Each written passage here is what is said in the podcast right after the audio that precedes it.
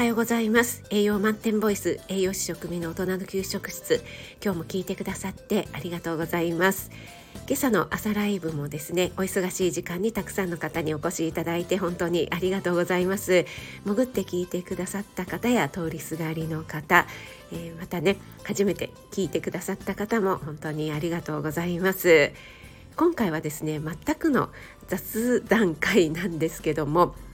えー、トップページに載ったらフォロワーさん減ったということでちょっとお話ししてみたいと思います。私はですね、えー、ここ最近ありがたいことにスタエフさんのトップページに何度か、えー、載せ掲載させていただいております。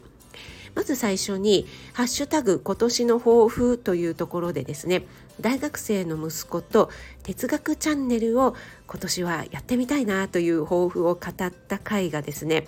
トップページに載りましてその時はですね、結構あの初めての方も聞いてくださったり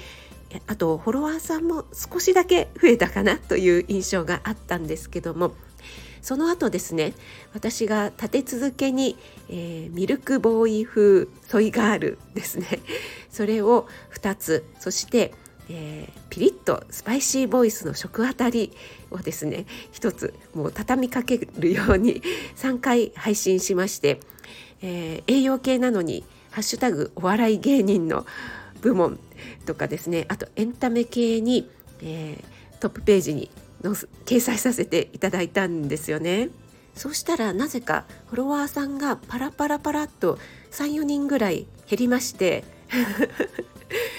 これはどういうことだろうって思ったんですけども私もフォロワーさんの数をそんなにね正確に把握してませんし今までも1人2人減ったり増えたりっていうことは普通にあったのであやめられちゃったのかなとかあとフォロワーフォローフォロワーがあの勝手に外れる問題っていうスタイフさんのバグがありますよね。でそんなのかななんていうふうにねポジティブに考えていたんですけども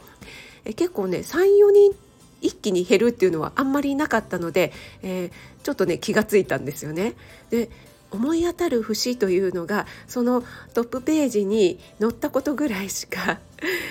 ないんですよね。なのでもしかすると真面目な栄養系の配信をしている方だと思ったのになんかふざけたことを配信してるなぁと思われて外されたのかなと思ったりもしました。知らんけど。これ使い方合ってますかね？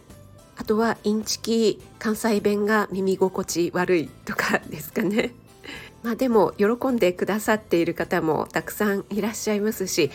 私の配信はえ栄養系の堅苦しい話をなるべく分かりやすく面白く配信したいなというコンセプトがありますのでこれからも続けていきたいと思います。はいということでフォロワーさん減ったということは全然気にしてないんですけどもトップページに載ったからといってフォロワーさんがすごく増えるとか聞いてくださる方がすごく増えるというような恩恵はあんまりありませんよというお話でした、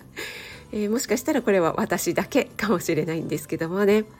はいそれでは今日も素敵な一日となりますようにこれからお出かけの方は気をつけていってらっしゃい。